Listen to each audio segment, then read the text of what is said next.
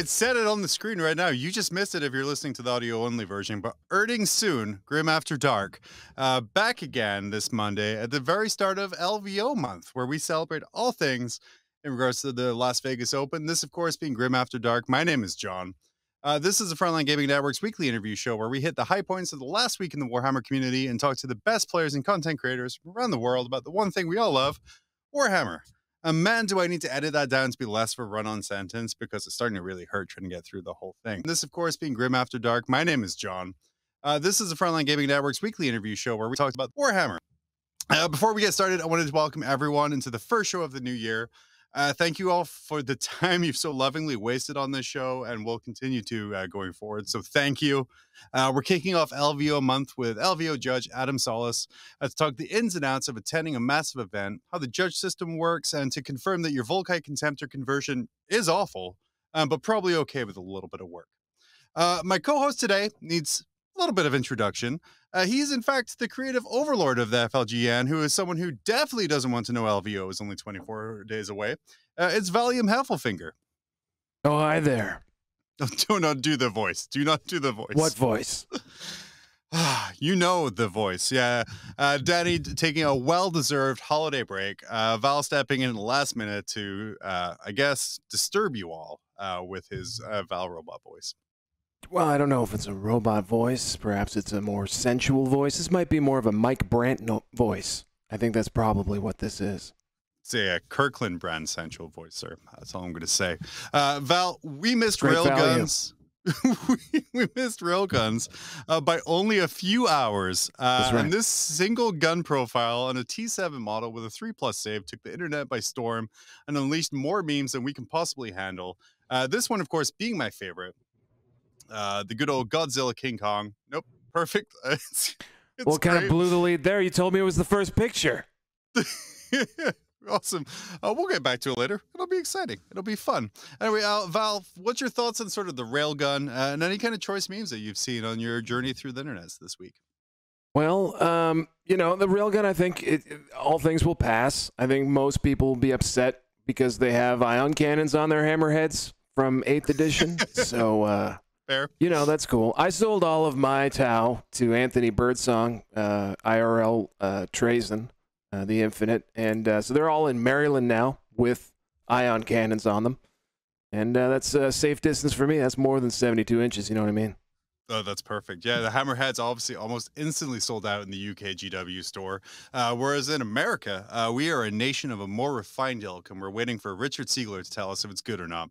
And we can now go live to the press conference where we anxiously await whether or not to hit buy on our Frontline Gaming web card. Okay. So he is uh, still not arrived yet. Um, I think uh, the second part of the press conference is behind a paywall, but does give you that information. So I'm pretty happy about that. Uh, we hope to hear it any day now. Um, we'll go back live as soon as Actually- we know any more. Can we go back and just have another look there while we wait uh, breathlessly? Now Go ahead. that that red curtain, that is the paywall. I've never actually seen it before. Yep, that, that is the little art of war. It's like uh, Nick Nanavati is here to party and have uh, blackout curtains uh, in between his free content and his uh, pay content. Do you think he has curtains? He doesn't strike me as the kind of guy who has curtains. When you live a party lifestyle, you have to save money in some places, and heating uh, or even cooling is one of those. So you have to have curtains to really keep your house thermodynamically proper. Thermodynamics. Okay, let's move on. Perfect, thank you. Uh, as you guys might have seen, Val's going to keep me on topic a little bit more than usual this week. That's okay. It's kind of like you guys are getting a behind the scenes of what I get to hear every week when I'm talking.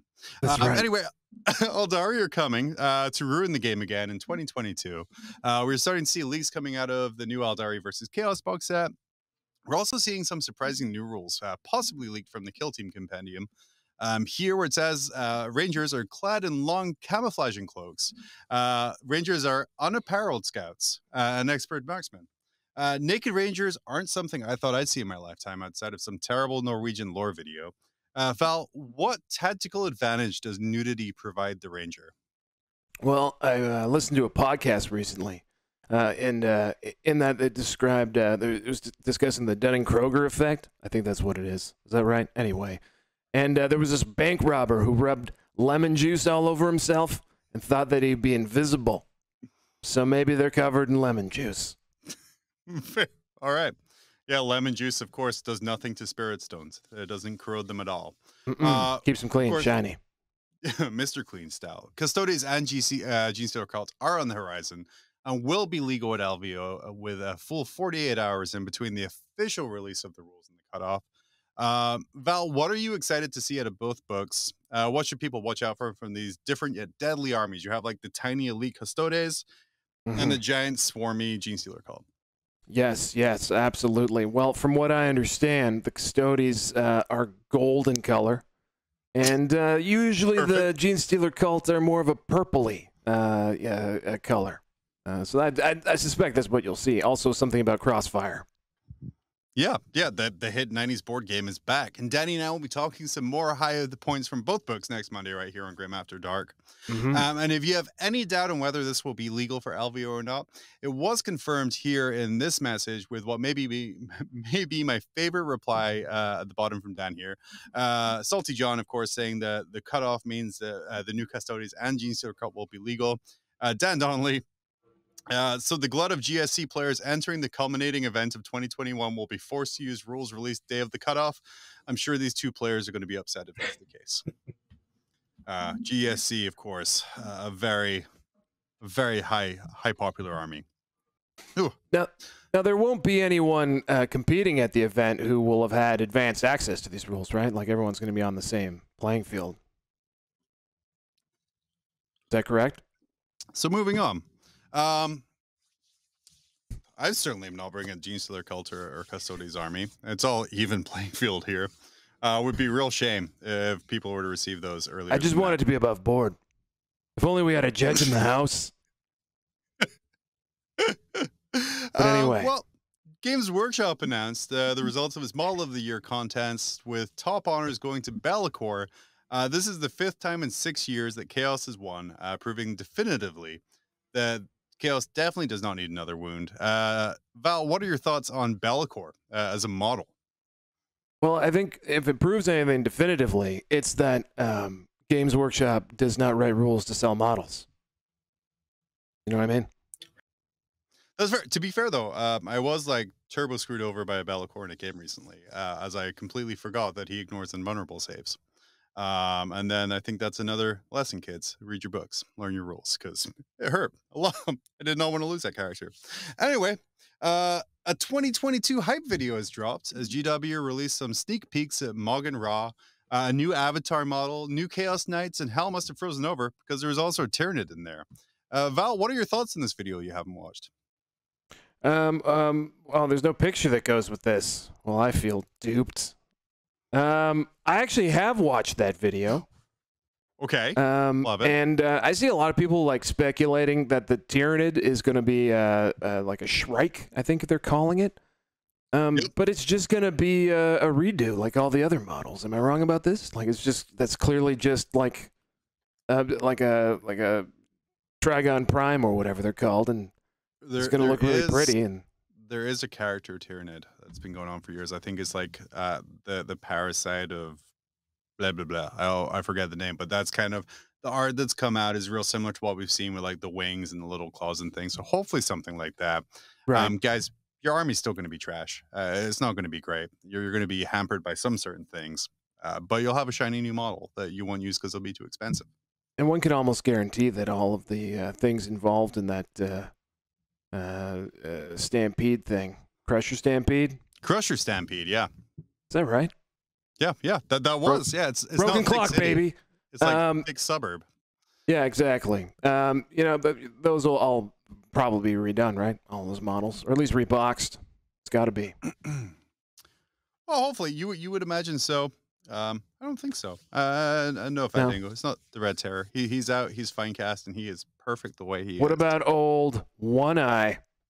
You know, only only the pewter one is acceptable because when Only the- you realize how uh, terrible he actually is, you can beat your opponent with it in Minnesota. Uh, finally tonight, LVO is this month, and it will be bigger and better than ever. Uh, the full event will be getting live streamed on the FLGN uh, by our very own service called Val and the Ocho crew. Find folks like Adam Camilleri from the Thursday show, Magikarp Matt from Chapter Tactics, uh, Redacted and Kicker from Signals from the Front Line, and of course, Mhm. yours truly, assuming you will be there. I'm just going to read the whole copy. Why not? We'll all be there and helping to make the best damn Steam you can imagine. Ooh, Uh, yeah. Like, steamy. you sent me copy. I'm going to read it. Yeah, you're going to get steamed. Uh, this year, we have a bunch of awesome stuff planned, and it ends. It's going Yeah. Yeah. Well, Val, I what, like- do you, what do you want to kick in there? I like to leave my my run-on sentences open-ended. You know, just so there's never a payoff. Um, Kind of Yeah, like I just- show. kind of like the show. Yeah, no payoff. Um, yeah, uh, no, I think the, the, the show's going to be pretty awesome. Obviously, um, Omicron has thrown us a little bit of a loop, especially us Canadians, uh, on account of our government getting all antsy and locking things down. So hopefully, uh, the contingent, the sizable contingent of streamer Canadians, can go across the border. But if not, don't worry. As everyone knows from watching this show, I'm an expert at doing remote, complicated streams uh, without any issues, technically speaking. So we'll be fine. You're in great uh, hands. Uh, that's all I can say. Even if I'm even even if I am disembodied, if you will. I think uh, in this show, uh, the technical issues are part of the charm. So you could say that uh, if Omicron like dick punches you too hard, it'll be a very charming LVO. Could be worse. Uh, we could have tentacle issues. No, yeah, that's fair. And then we'd get kicked off of uh, Twitch. Probably. you don't want to get kicked off of Twitch. Uh, Val, why don't you introduce us to our guest?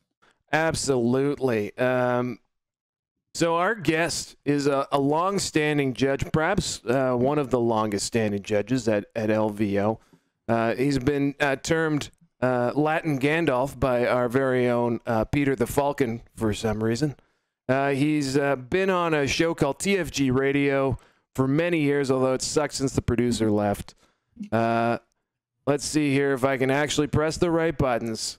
Put your robot tentacles together for Adam Solis, everybody. Look at that seamless transition. Whoa! And you didn't try and Whoa. elongate that evening, intro at all. He's not Uh, even muted. Amazing. Oh my Adam, god. Uh, welcome. Uh, you are, of course, not only like a judge for LVO, uh, you have your own podcast. Uh, you're a writer for Bell of Lost Souls. You also uh, had the misfortune of having to listen to literally hundreds of 40K podcasts with your time there. At uh, one point, or- yes. uh, at one point. Uh, that's where I first heard of you. Who who was the poor soul who forced you to listen uh, to all 40k podcasts? Um, you know what? That was actually uh, my my own choice. um, so for those that don't know, I did, used to write an article that was a basically a podcast review article, but it was also for it wasn't just for 40k. It was for AOS, Horus Heresy, any game system that like War Machine, Infinity, everything. I I approached Larry, who's the owner of the, of the website, because there used to be one previously, and the the guy had stopped doing it and we had just started the podcast around that time. So I it was a way to get exposure for the podcast basically. And I did it for about 5 years. Yeah, it was uh, it was it was an invaluable resource when uh, for for podcasters like myself who Google themselves on occasion. Uh, it was nice to see if uh, anything I did actually made the cut there um, or showed up. And now now we don't know. Now we don't know if the like when new podcasts enter the the arena, we don't hear about it. Something terrible happened. You should look yeah, into it. something I'm assuming there was a cat-based accident over there. probably. I do Uh, have a cat that I hate. So. I was gonna say, like, yeah, I found out because uh, my my side gig there was reviewed on that. Um, and while I agreed with the meme words you used, it was very cutting at the time. Probably. I, I Yeah. would. If you know me, if you know me in person personally, then it, not, it I'm the same way in person. So just, just it's it's not like an act. yeah, for sure. Val, what's the greatest podcast review you've received about yourself, or the best feedback you've received? Because you've guessed it on. I mean, you're not really a 40k podcast unless Val, you've been on there. What's the greatest feedback you've been given about your performance? Well, that actually raises a good point. Uh, TFG Radio has never actually had uh, the floating head of the FLGN on it, and I've gone to this particular uh, uh, uh, cut screen here uh, just to get your opinion on this, Adam Solis, because obviously you're not the one uh, holding holding uh, the genius of Al Heffelfinger back from from your show. I'm I'm I'm assuming it's Salty John. Now I know why I'm really on here. That's right. Um, no, before you can uh, actually blame Peter the Falcon for you being on here. Um, we tried having you on that one time, and then you you had uh, uh child issues. oh, blame it on my child. He's not even two years old. Once you have kids, that's all you blame it on. Yeah, that's fair. gonna That's lie. fair. That's fair. Amazing. So, as Val had stated kind of at the start here, you are like a longtime judge at the Mhm. Las Vegas Open. This month, of course, being uh, Las Ve- uh, LVO month, we want to really kind of dig into the different aspects uh, of that event and judging a competition uh, where there's thousands of players and like seven of you guys. Um, obviously, super difficult. Um, what are some other things that make judging on such a huge scale uh, different than, your regular, even a GT? Um, on the scale for LVO, it's it's really um, just the like like you mentioned, kind of the management of putting out all the small fires, kind of. Um, there's the like right now. There's the lead up to the event, which involves a lot of questions from a lot of people, and they, a lot of times ask a lot of the same questions. Um, it- it's just organizing all that, getting getting the the like John puts out a video every year for for the LVO, and you know d- deciding what we put in the video, what we need to tell people about. Do we need to tell them about anything? You know, and then during the event, it's just kind of like trying to be everywhere at once with however many people we happen to have. We have more people this year, but it's I mean, it's going to be over a thousand people or around that, and it- it'll never seem like enough. No. Luckily, with with eighth and ninth edition, it's so much easier to judge than seventh, just because of the way the rules are. As much as people complain about the rules, if you've never played seventh edition, then you don't. Hey, you have no right to complain. so, so just being able to get to places quick enough and being able to see people and and respond quickly. And we can't please everybody, but we try to in regards to answering their questions because someone's gonna get the answer they don't want to hear. Now, I was uh, you, you mentioned earlier uh, uh, uh, John's uh, pre LVO videos that he Mhm. often does. I'm just curious, does he go directly to Ben Stein uh, for coaching on that? That's uh, the uh, the economics teacher from Ferris Bueller's Day Off, Yeah. or um, I don't know how to explain this to someone who's younger than us, but nonetheless, he's got a very dry voice. Is the joke. Um, and uh, you know, I, I feel like Salty He John doesn't put a lot of doesn't put a lot of emotion into it. Do you ever do you ever get in get get over to Salty John and say, "Hey, why don't you get fired up for this video? It's the LVO, man." after after having to answer all of the questions and and modeling conversions and things like that, I think it, he usually does the video like now, like towards the end, and I, I that's probably why he puts a little uh tiredness into it, maybe. His soul sure is I'll be able to ask destroyed by having to like ask answer 37 questions about Contemptor dreadnought conversions. Uh, I'm sure. Every year it's something. The last LVO it was Chaplains and uh Thunderfire cannons, Chaplain dreads and Thunderfire cannons. I was gonna say the second most popular YouTube video I have ever made was a um a funeral, like a, a wake for chaplain dreadnoughts, where I was just like happy they were finally gone, because their that's all the questions. Yeah. Um, and then and you you say of course like the leading up to these giant events, you get hundreds of messages. Um, what Yeah. would the what's the most common thing you are hearing right now, question wise? Uh, for Question wise, um, yeah, yeah. It's a real a lot- eye we're- roller. we're get we're getting a lot about uh the Crusher Stampede in regards to like I guess if you take the Tervigon that can generate gaunts and they're only one wound, but you can't you're not supposed to have something with less than two wounds in the army. So they we're getting questions like that. A lot of the Crusher Stampede, a lot of questions about is X army going to be used for LVO. In, in this regard, it was Gene Seer Cult and uh, Custodes. Um, things of that nature. Uh, we get a lot. We're getting a lot. It's actually weird because a lot of Tyranid questions. We get They are a few the, about, the most about the unsettling. elite Harridan. player base. Yeah. Yes. Uh, we're getting a lot about the Harridan. uh, because because we answered a lot of these questions over the course of the last year with the other FLG events, Mhm. we're getting we're not getting as much in regards to like um consecu- uh the same questions over and over again because ideally they should be looking at the uh the the web responses in order to know what's already been answered Mhm. so like right now we're not getting any questions in regards to like the cherub or the for sisters of battle or ardent shroud because we answered that over the course of the last year so so everyone should know what what our answer is For sure. Um, uh, I was going to say just real quick, Kelsey, we're not going to ask about Astra Cartographa uh, because that is a joke army that you can't even take legally. Um, so I but think the only seriously, response to that what, one is what like, is your official stance on Astra Cart- Cartographer? God. i'd have to look at the actual rules there's probably a way to take them and someone will probably want to make a whole army of them so you can't. You lit- that's the problem with army. You literally can't. It- It's very infuriating. I- It's a terrible thing.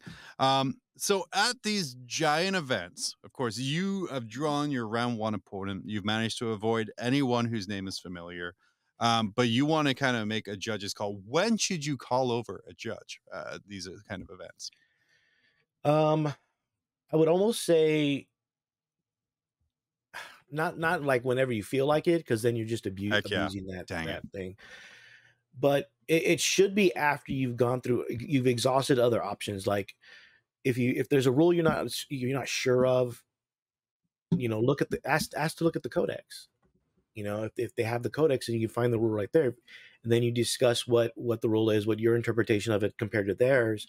If you're still not coming to terms, then you would you might want to call a judge over. A lot of what a lot of people do, unfortunately, is immediately once someone's like, "Well, I don't get it," and they automatically call a judge. The first thing we're going to do is when we go up to your table is to look at your rules, which you should have, and ba- uh, Battle Scribe doesn't count.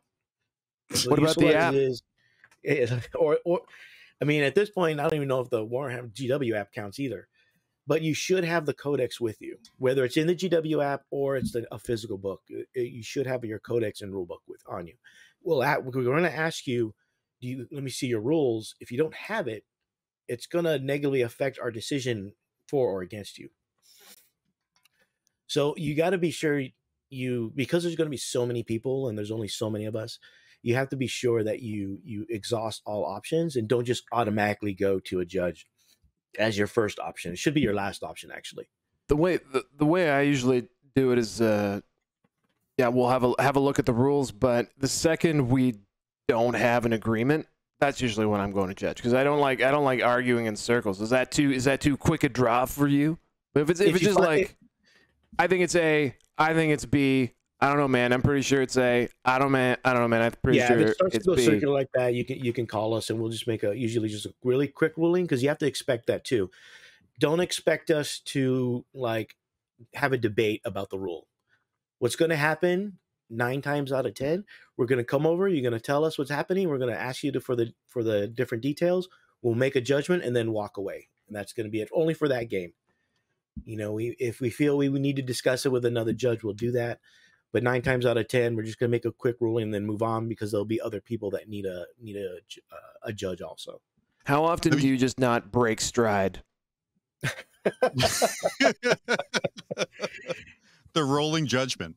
it uh it actually happens when there's multiple people asking for judges or if it's something like really simple i'll maybe come up they'll tell me on the way and if it's something i know off the top of my head or something that's really easy to to to adjudicate then i'll just make the make the ruling and then walk, just start walking away I'll, I'll maybe stop for like half a second and Do you ever have people walking. who are like that they call to go judge? You walk over and they're like, "Oh damn it, it's Solis." And no, I don't need a judge anymore. And then when you walk away, try and get a different, more lenient judge.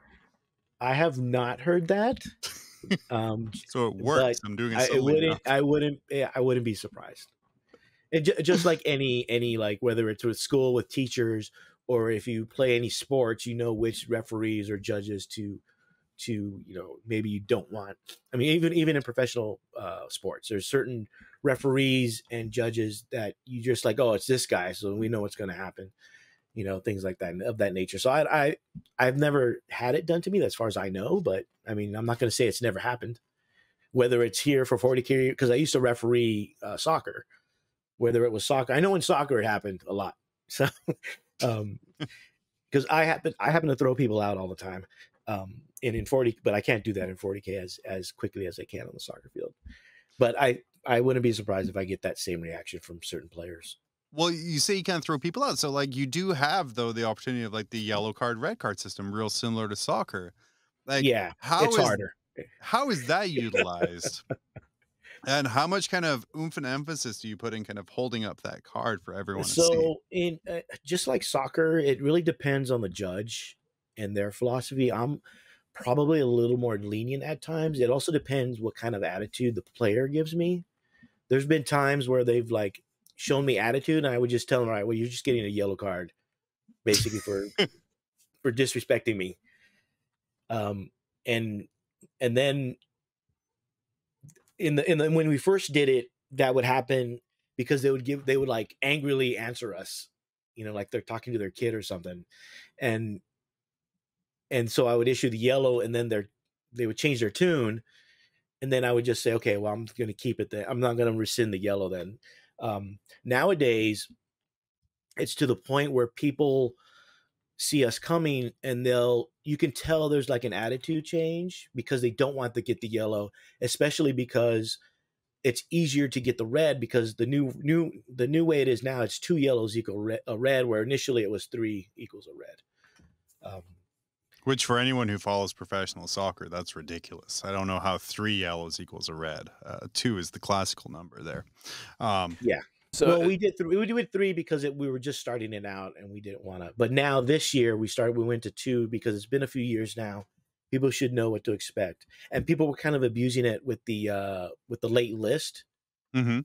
yeah. So they would look at the list. They they not turn their list in, wait till list go live, look at the list, and then take the take the yellow, and then uh, turn in their list because they still have two more they can give up. You know, I will say, I'm going to ask you this question here. It's going to take like a lot of like thought and memory. Has a single person who has taken an on purpose yellow to do a late list submission uh, to see everyone else's ever made the top eight of the LVO? No, No. No. No. But I just wanted to get, confirm that. Like, Val. Val, you had something there? Yeah, and yeah. I was what I was gonna say is, um, I think there's a lot of people who uh, like will cry cheater and and like all that kind of stuff in, in 40k and get kind of heated. And uh, a little pet theory of old Val's has been that uh, this might be due to the fact that a lot of people don't have sport backgrounds. They have video game backgrounds or, or, or game backgrounds where things either are or they aren't. As a soccer referee, uh, you know, sometimes there's five minutes of injury time. Sometimes there's one minute. Maybe you don't like them. You know, sometimes it's offside. Sometimes it ain't. Sometimes it's a hold. Sometimes it isn't. Right? There's a lot more discretion and leeway in there. Do you do you feel like? And again, this is targeted directly at Salty John. Do you feel like that makes 40k more of a sport uh, than uh, you know a game? in in a w- in a way yes because especially in the uh, well basically on the competitive side because that's because in in my thinking and which is why we went with the soccer reference uh, soccer style of penalties as opposed to like maybe NFL that's which is a little more cut and dry because you- people want Cut and dry. Have you ever tried to understand what a catch is? but that's but that's I think that's what I think is kind of interesting on the point is that like what is a catch, right? Like like in like in sports, like things that are the most like billions of dollars are gambled on this. Yeah You know, like massive stakes, as big as it gets, everything wants to be a major league sport in some fashion. It's still hard to define what a catch is. There's a gray area there that, that is reserved for judgment and adjudication, which is where someone like you come in. Um, so yeah, that's exactly my point. Can I yeah say? I think I think it's No, go, I think go. in a lot uh, of ways it, it is it is moving towards more like a sport as opposed to a game. Mainly and mainly and but- but mainly because I think that's what some of the player that's what the which seems like that that's what the players want because they want this competitive aspect of the game. I mean, mo- uh, there's a lot of board games have that competitive side also. I know uh um Ticket to Ride does, Monopoly, all the games we play as as a family games actually have a, a competitive side to it. I really want to see like a hardcore ticket to ride player just being like the biggest dick. There there was an like, issue where, train placement. There was an issue where a ticket to ride player got caught cheating during a tournament. So Oh my gosh. So like for me, like you're saying this, this is the happiest little chillest family game I play with my wife after like our son goes to bed. And like I was like, I can't imagine it. That's crazy. What are your thoughts? Because you are saying you both of you guys here, and this is kind of both to Adam is a judge and kind of Val the way you you do streaming and you're very involved with the competitive 40k. What are your guys' views? And we're gonna start with Adam here about the idea of moving kind of 40k in a competitive sense to a professional circuit where you have kind of a, a certain tier of player and then like a an amateur even like a pro am part and kind of separating those out there I think I don't. I would like it. I think that'd be great, but I don't know if that's feasible right now. Maybe in the future, only be, for a few things. One is basically the money involved, because there would have to be a reason for the pro people to turn pro. Also, I don't. I don't want to sound mean, but I'm going to be mean. There's not Love a lot it. of pro players. Let's be honest. I mean, or or pro caliber mm-hmm. yeah, there's guys that can win maybe a GT or two, but in terms of consistency throughout the years, there's not that there's there's not that many people, and I I don't would- think there's enough people to to create a pro a pro circuit at this point. Mm-hmm. Maybe if we develop it more, it- it's something we'd have to develop over time, and to, maybe we could probably make one or create one. Because, but the money involved and without like proper sponsorship, I don't think a lot of people can do it to do, Mhm. do the traveling. Same with the judges. You can't. You it's hard to get judges of a certain caliber to judge all these pro events if we have them, or to even make the time to travel to these pro events if there's no one locally. Most people judge or or run events just because they they have to because no one else is doing it. They may not Mhm. want to, but or they're forced into it by the store owner because nobody wants to do it and the store owner doesn't want to do it. Mm-hmm. I don't, So- I don't know. I don't so know how true has to that do it. is anymore. I think folks are taking the game a lot more seriously at every single aspect of it. I think like there's a from the organizer side of things, I think people are, are starting to take that that big leap. What I would say is that maybe uh, I don't think we need to get caught up in this like professional mentality, but what we do need is competitive separation.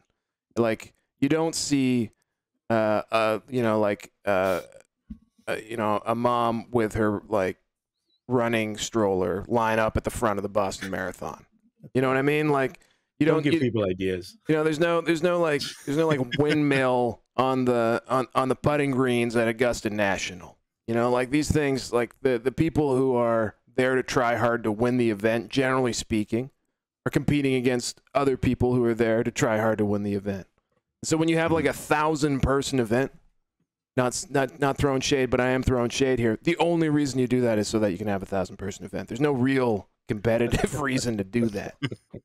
Um, but if you had a hundred person event of the hundred absolute best people there, and then maybe a maybe a gigantic event for everyone else, Mm-hmm. I think that's something. Like I, I don't understand why we don't separate by skill level. Why why do you think we haven't done that?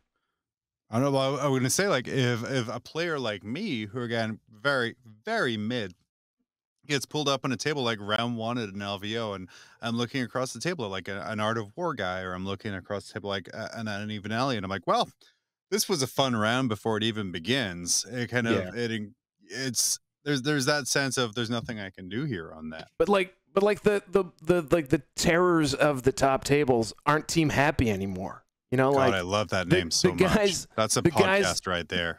the guys who are like good at this game are like I don't know. They all have a very vested interest in not being huge assholes to the random that they play in the first round. You know, so like it's probably going to be a really good game if you draw one of those particular guys. But I don't know. Sorry, Adam's the guest. Well, I think Please I think up. what what John is is saying is that it basically you you you don't even have a chance before you even start when you when you get that Mhm. matchup, and that's what and that happens. And right now, that's just part of the game. We've also had years where all the top name players were matched up together in the first round. It was really weird that one year. That's where we got the classic Jeff Robinson versus Alan Along matchup, and if, we, you know, and that one's that one's a good story too, only because it's Jeff Robinson and the way he is. Um, but I- I think I think it can happen, but I I don't think maybe pro is the wrong word, but I I think it's still we still need more top tier players than the ones we mm-hmm. are in addition to the ones we already have. And I and I so I think that's why with more tournaments you're going to see a lot of those more people rise to the top. Now for me it's more for me to be considered top tier it's more about consistent consistency of play as a because yeah you win one event, you win your local GT, but if you keep on going outside of your area and you you come in mid table, I mean, how top tier are you really? Man, just the toppest, and I resent you you implying anything else for me. Um, completely natural transition based off of nothing you said before. Um, Nice. but there are times when people are paired up against someone who has a reputation of being kind of like not above board and kind of Mhm. below, like, and has a history of sort of cheating. We've seen sort of players come through that, and we've had several players who are coming through this season and just uh, having almost flawless records and being very careful about that. But you're seeing a reaction from their opponent where they've kind of made up their mind before the match has started about Yeah. how this match is going to go. How do you, as judges, handle that? Um, usually we would uh, walk by their table a bit more often if they have a reputation. Uh, a lot. I had to do that a lot uh, for a couple players because they kept on going to all the FLG events that I was judging. judging.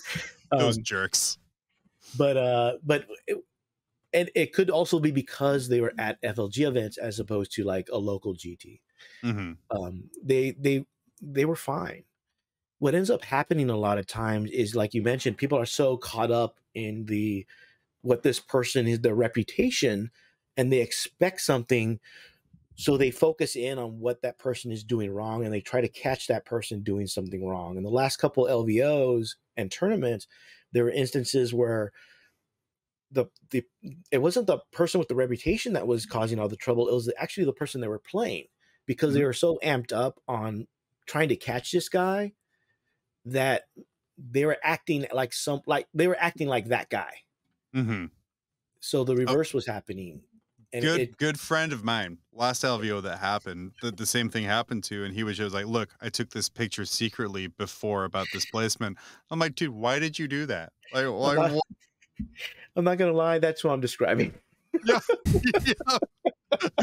like that's that's sort of where that came from there for sure but like But he's not the only one. It happened a couple times at that same event mhm, uh, with that same player. Because that player, not not your friend, but the other the uh, play, the person he was playing, because they had the and they they also had I think uh, one they needed to get one more yellow to get a red. So when he when he started playing other top tier players, they were actively trying to to trigger him so that he would get the the, the last yellow.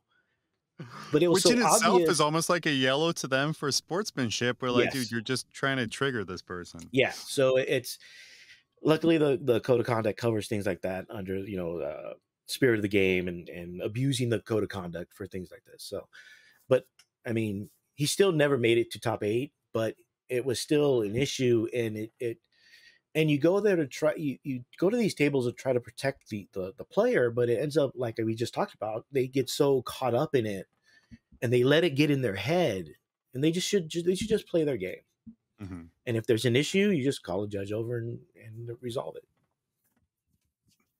Val, you got some insane head bobble going on. Is that for animation purposes, or do you have something to add in there? Oh, I was just I was just nodding along, uh, trying to make sure that the person who's talking was actually on screen.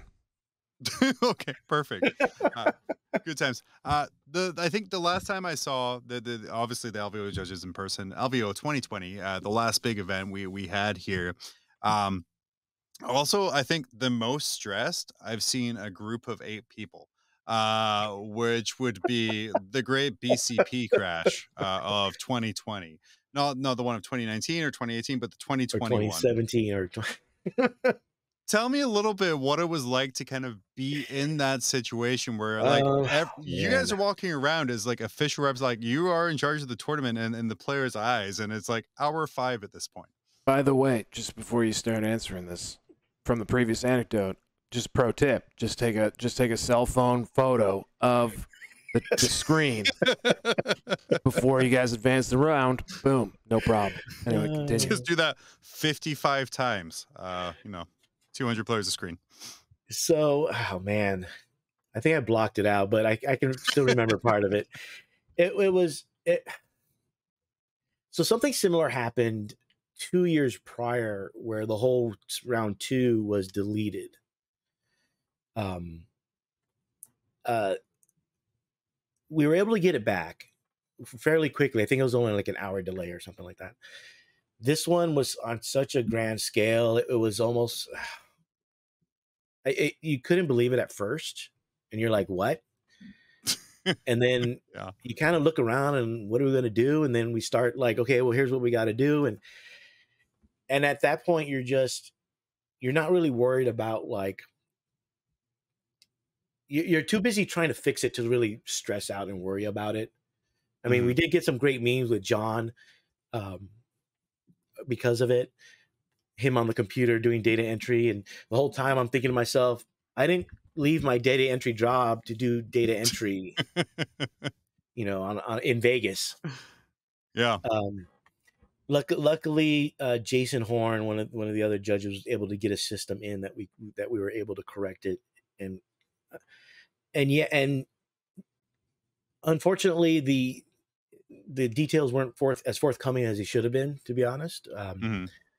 so I think that's part of what led to some of the fatigue and some of the, the with the, especially with the players and trying to figure out how to get them to play their games now that we weren't finishing day one or you know until like midnight or whatever you know and and and in in the end it worked out uh, people were upset obviously you know and and they did take it out on us but as as but there's really nothing we could do about it and nothing i could personally do about it um, except let them vent Right, let, us Mm. hold this back a little bit here. They said they took it out on you guys, like you guys there were were a few servers. yeah my favorite was someone telling me he was a thousandaire and that he didn't need to spend his money at this place he literally said thousandaire like like Clearly, legitimately. this person has a sense of humor.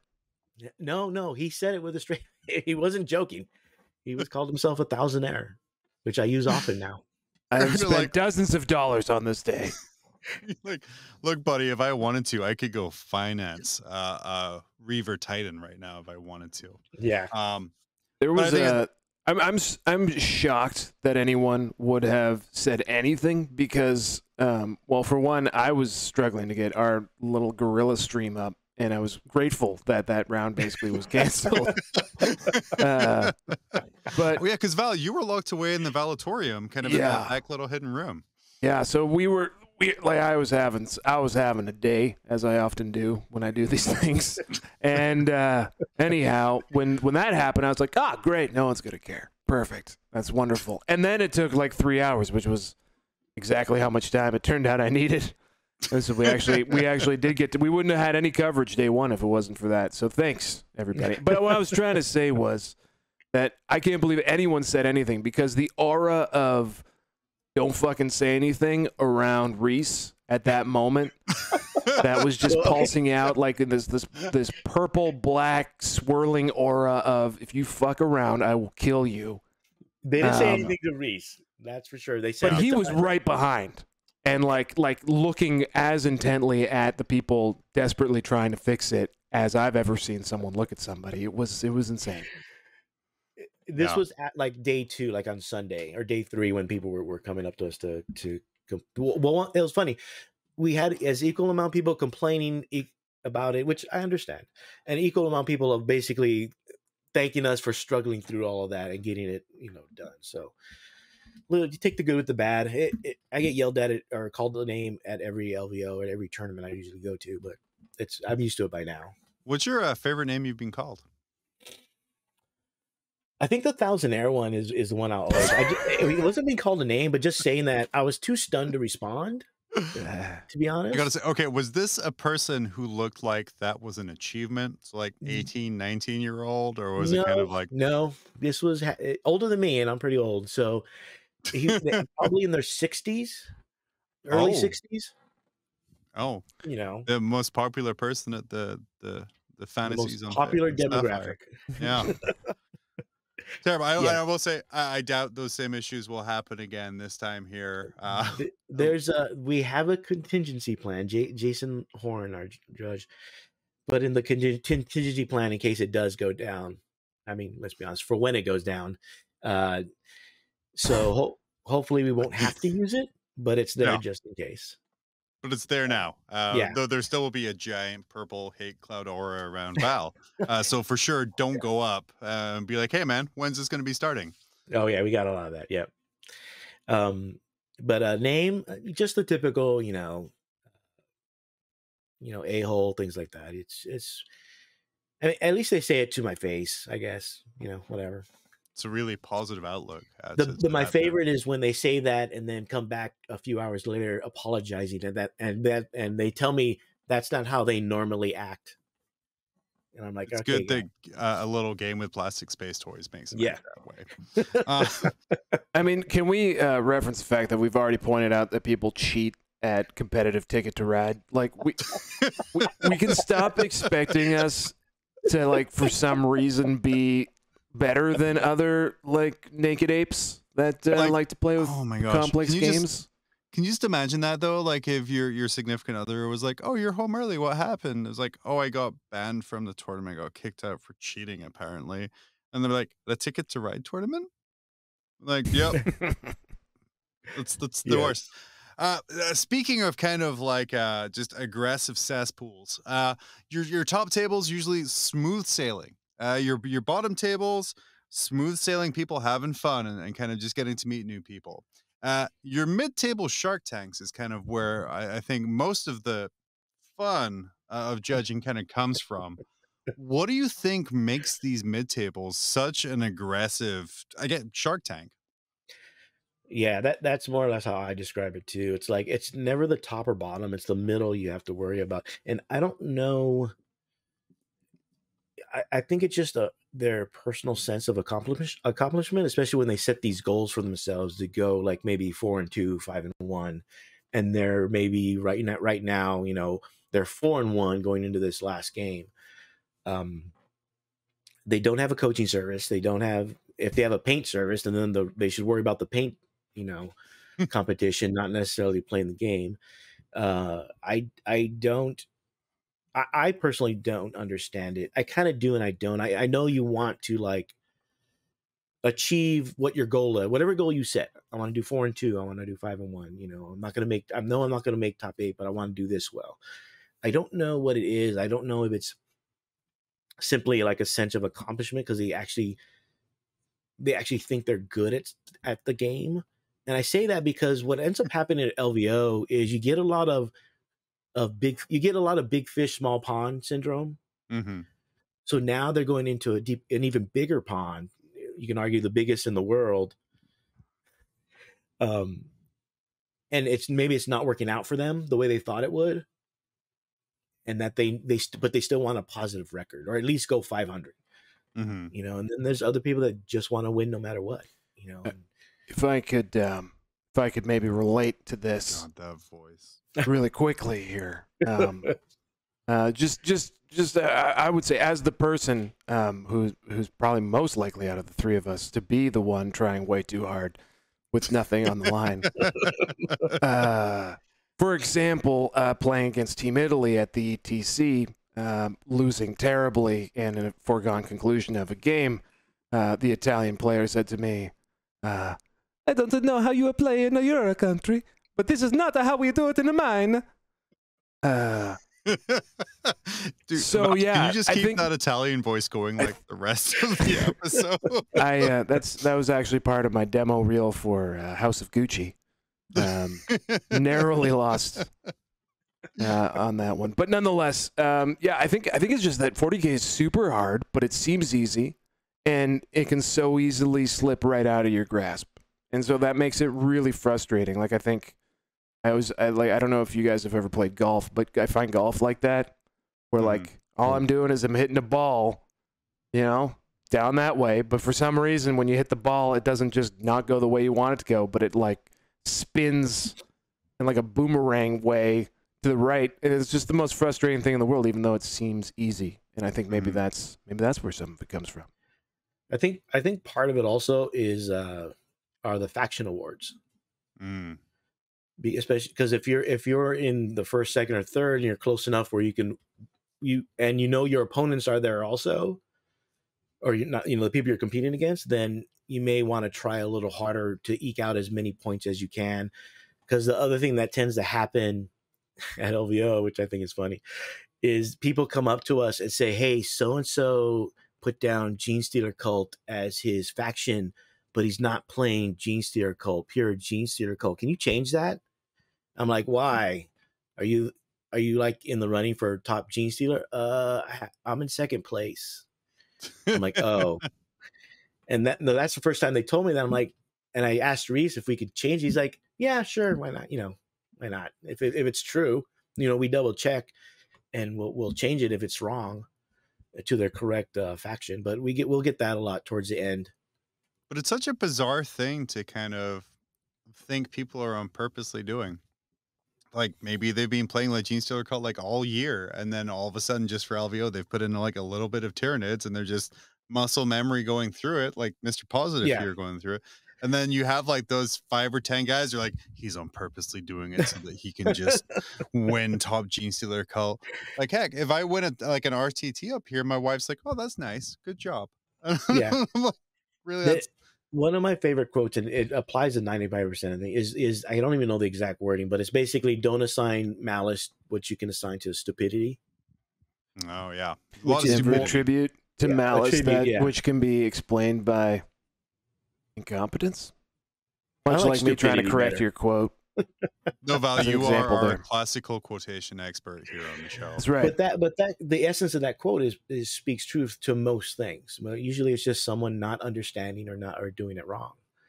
Um, but I think I think the the the uh, the faction award, which is which I, I like, but I think that might be part of the the issue with some players also in regards to the mid tables because most of those players, a lot of them, are at those mid tables uh, for especially for the more obscure um, or the less utilized factions.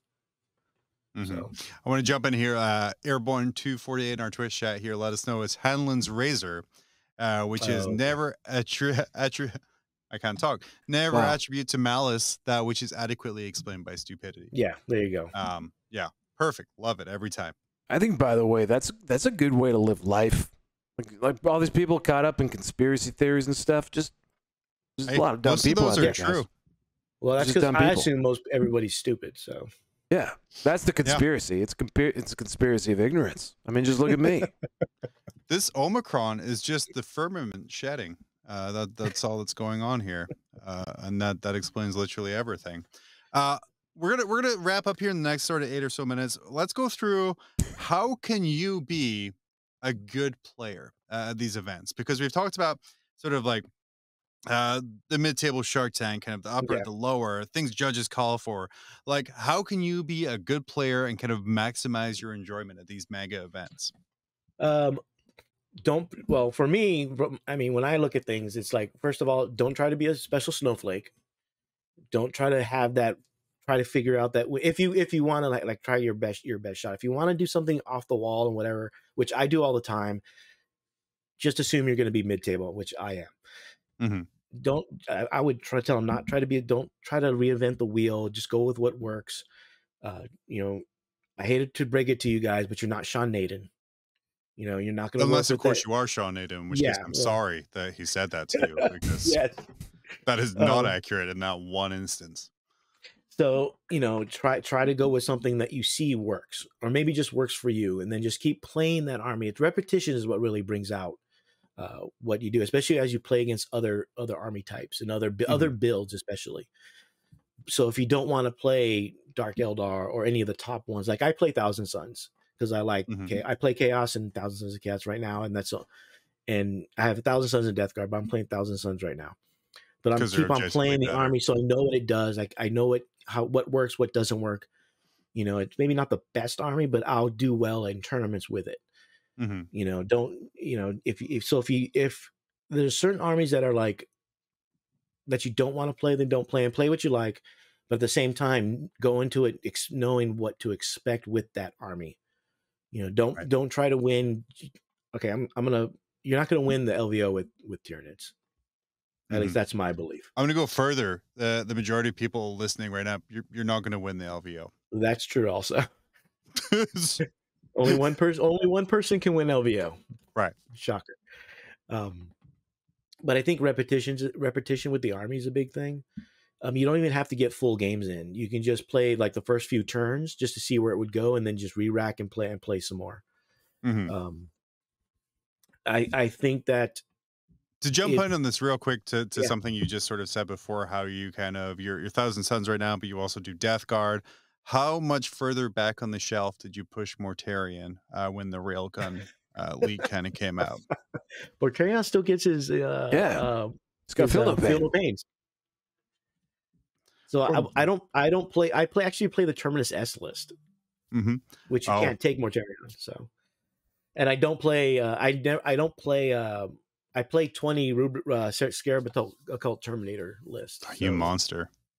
so I don't use uh, uh Mm. What's that Magnus. Yeah. So I don't use the big guys in general because they already die. So so I mean, a big railgun is not going to matter to me. yeah, Um, and I'm going to just say Airborne 248 Mortarion does get minus one damage. Uh, more often than not, that doesn't matter a, a whole ton.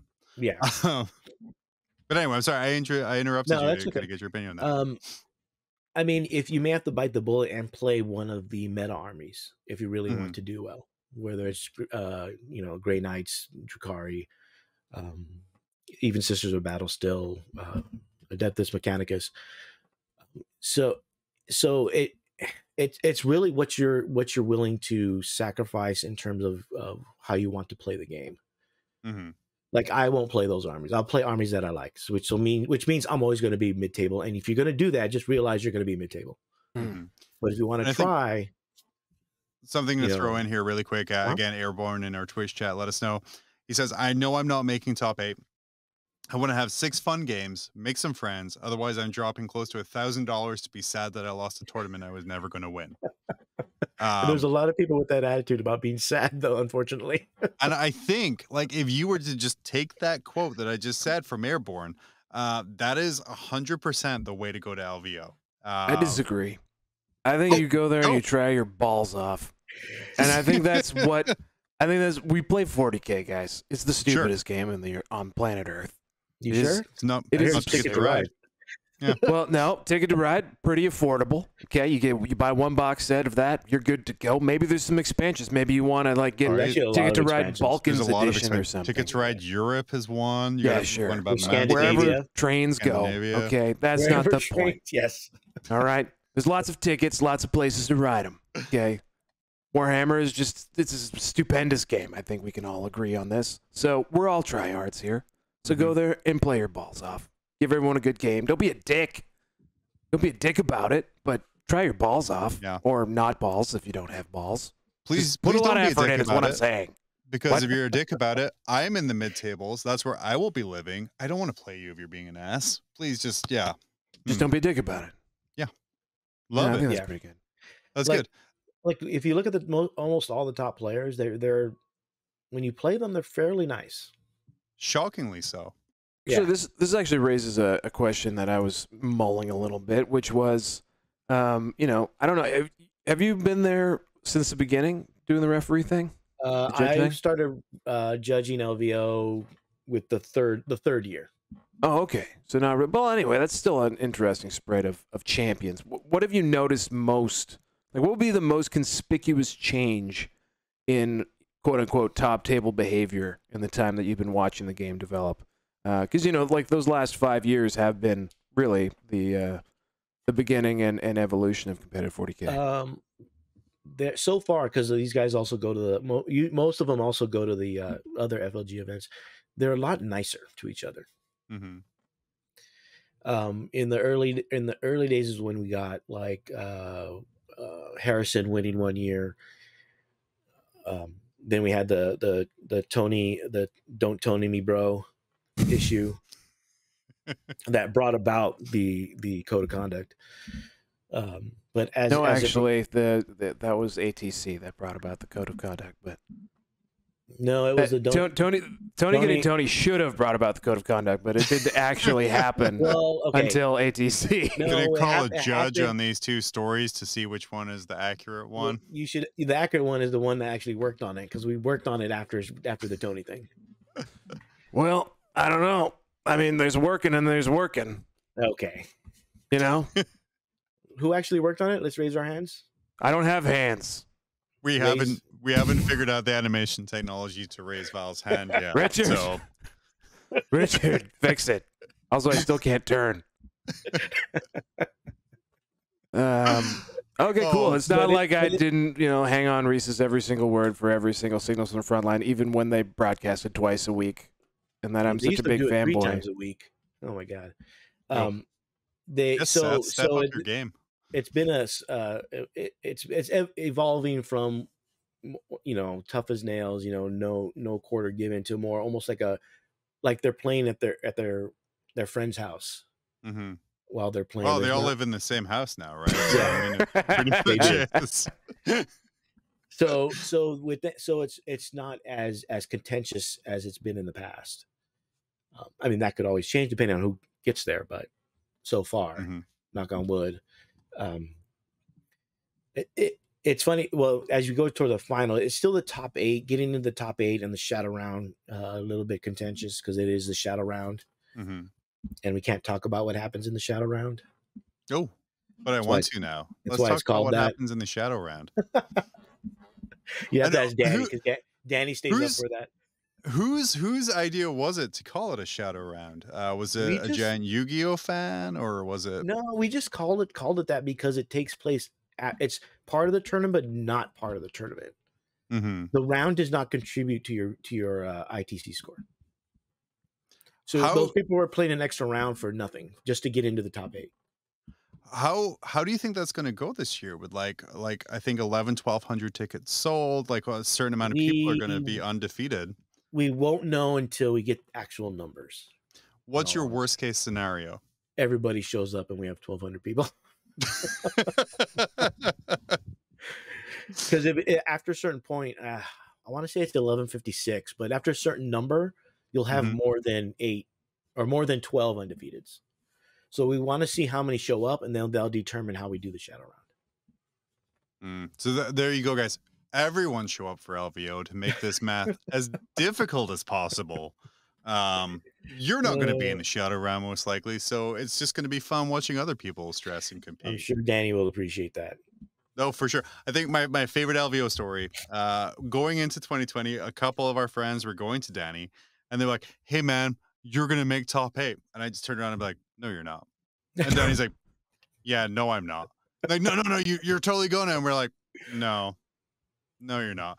Again, because uh, Danny has the the benefit of knowing that, and hopefully, God, fingers crossed, you don't mind I say this, like knowing he is a big fish in a small pond. Mm, And then when he goes out there, yeah, he does well and he plays a tight game, uh, but it's a different level and quality of opponents that he's not exposed to on that kind of a frequent a basis. And I think that's the best way to sort of look at it. Yeah. Yes, you're a big fish. Yes, you have all of the RTT wins, and we're very proud of you. But you don't have the exposure to the top level of play that we're seeing. Uh, and that in itself is shocking, uh, particularly something I've noticed, especially just watching uh, the the Ocho, watching uh, FLGN uh, coverage of these events, is the movement shenanigans are just insane, and I'm like, I can't wrap my head around that. It's Yeah. bizarre. Uh, That being said, because everyone is in the same pool um, and is playing everyone randomly, um, swing for those fences, cowboy. Like, you Do just go out there and play as hard as you can. Because Or there's always someone who at least makes the shadow round is like, what the is the shadow round? I had dinner plans. Ah. and there's always someone that makes top eight that that looks that has that look on him that like how, how did I get here? and that could be you. That could be you. So That could. that's uh, Val, that's only I a one in a appreciate thousand chance, right? Why not? Your Yeah. eternal optimism uh, on that there to kind of really balance out my internal pessimism. over- as the over great- system. As the great Herm Edwards once said, "You play to win the game. You don't just play it just to play it." That's what I've been doing wrong this whole time. Yeah. That's right. Uh, Val, as we wrap up here, Val, what other questions do you have with Adam while we have him on here? Um. Okay. Um. Do you think that the um Uh, LVO judges chat is as close to a dark cabal that controls 40k as there is? I could tell you, but then I have to kill you. Aha! Can't kill something that's already dead. Unplug you. Dead inside doesn't count. Ouch. Womp womp. I do have I do have a favorite LVO story because I know that's what we ta- we talked about real quick, Love and it. it doesn't it. doesn't involve 40k at all. Perfect. So uh, one of our right my friends that went, went to LVO on round day two. He he misses his first round. He misses his round round uh, the morning round, the first round of the day. Come to see him later. I tell him, hey, what what happened? He goes, oh man, you're not gonna believe it. I was coming from the room, and this dude just started to have a heart attack right in front of me. And so I'm looking around. A maid comes up. She This is sees your him. she favorite comes story? over. Huh? is This is a bit dark if this is your favorite No, story. it's not. No, he's looking around. Them. He gets a maid. Maid comes up. She performs CPR on him. He gets up. He he survived. Gets and she just rescues him. He survives, and push takes her cart and walks away. I'm like, damn, dude, that's a good story, man. So, so that's why you're late. No, man, I was late because I overslept. So Oh, that's my my, my, favorite. I- that's my favorite. my LVO. favorite LVO story I can't tell on air. Val, what what would your be your favorite LVO story to kind of wrap this up? Oh, definitely playing the guy's entire family in round two. Uh, that was oh yeah, yeah. You let Yeah, us. but know I that told the last time. story, I think, on here already. Yeah, at the- on this show. I think there's there's so many podcasts out there right now. I don't understand how they drove the RV into the into the actual tournament hall, but it's impressive. Nice. It is, and they did some wonderful kettles from that. Uh, well, Adam, thank you so much for making time for us here, especially in this pleasure. super busy uh, month. Uh, go ahead, plug yourself, let people know where to find you, and any other pertinent information they'll need to know for the month of January. Um, well, you can find me every every other Thursday on TFG Radio, which which actually includes three of the LVO judges, myself, uh, John Weiermuller, or Salty John, everyone knows him, and Danny Ruiz, who is actually the judge for the Shadow Round. Usually, um, we do a show. Is that because he's the newest judge, so you No. make him stay up till one in the morning? He just does it because he likes doing it. Um, he's actually judged as long as he, him, and I are the two senior judges uh, that have been doing it the longest. Uh, John, John is uh, a year behind us. John Mhm. came the following year, um, but he does the shadow round. Uh, we're we're on just about every other Thursday, and we'll we talk about you know whatever's going on in 40k, and and so we'll usually talk about tournaments and judge issues. So if you want an insight of how we do things, especially for like front how frontline does things in terms of like the judges code of conduct things like that you can just give us a listen. I also do the uh saturday morning article the gw grognard article which is just an article about whatever i feel like. It's usually gw related Usually know. starts with the sentence, you know what really grinds my gears? Kids love it. It's real popular on TikTok. but that one's every every every week. Um, but uh, and then we also actually have a, a, a lore based podcast called Pod Save the Imperium, and that's more of a um, How's that going? I've- I've- it's going pretty good. We got a we got like a thousand downloads last month without putting out an episode. So Amazing. It's that lore angle, man. Yeah. uh, and that one is more of a lore discussion. Uh, So we discuss certain points in in the in the fake history that is a 40k, and discuss the merits of it of those decisions. Like Yeah. the recent one was whether Guilliman should use the Trader Primar, Primar the Trader Primaris Marines or not. Um, the one coming up has to do with Kryptman and whether it, it was a good idea to have the Orks and the Tyranids attack each other. no, no, It's it a- was it's- not. No. So it's it's it's, it's like a debate program, but about uh, lore, lore lore in the 40k, and so people seem to like it. Well, that that sounds Is- amazing. Does Salty John seem to be having a good time on that one? He likes that one. He spearheads that one. I I he he's the MC for that one. So I just want him to be happy. John on that one. Sugary John, That's right. John, Just want to be happy. saccharine John. Hmm. little sweeter. Yeah. Amazing. Well, Adam, and, uh, thank you. Oh, Thank no, you I'll so much. for, for LVO. Yeah. Just rem- everybody remember to have your rules. Uh, rem- reminder that the mask mandates will be with wha- whatever is with the required for the state, county, and city of Vegas. Um, which is really the big thing for a lot of people at this point. Mm-hmm. Um, and then the video, the video for the uh, for all the inform- all the pertinent information for LVO should be out soon. Amazing. And guys, as I said, Vegas is not in the habit of wanting to lose a ton of money. So they're going to be as safe as they possibly can.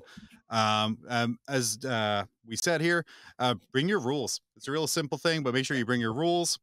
Uh, make sure you follow all of the, the rules. Don't be a dick. Uh, I think the most important thing, Val, that you brought up here, Try as hard as you can. and then just be a tryhard. Really, just go to those mid tables, find Grind me, it. and make my experience as Uh, miserable as possible. Roll Um, them dice where I can see them, John. Nope, nope. That's what ruins are for, guys. Uh, we are going to be back next week as LVO month rolls on. Uh, next week, kicker uh, signals from the front line, an FLG event consigliere, I guess, would be a Yeah. thing. Val, you did an Italian accent earlier. That that's probably as accurate as we're going to make it. Um, He's going to be here to tell us about all of the fun things you can do at LVO, uh, as well as just some stuff about FLG events in general. We're even going to have some Ask Val Anything back again because we love the Servile puppet so much. And when you make Richard do so much work, uh, you have to use it more than twice, otherwise he gets sad. What's he done with me Uh, lately? But he certainly hasn't made you be able to move your arms or flip left or right. Uh, but for Grim After Dark, uh, I've been John. Uh, thanks, Val. Uh, thank you, Adam, for coming on. Thank you, Tyler, Oh, for all of the beeps you're going to have to edit in the center there. Thanks, Val. Uh, and then everyone else, uh, we will be back next week and we will see you Monday.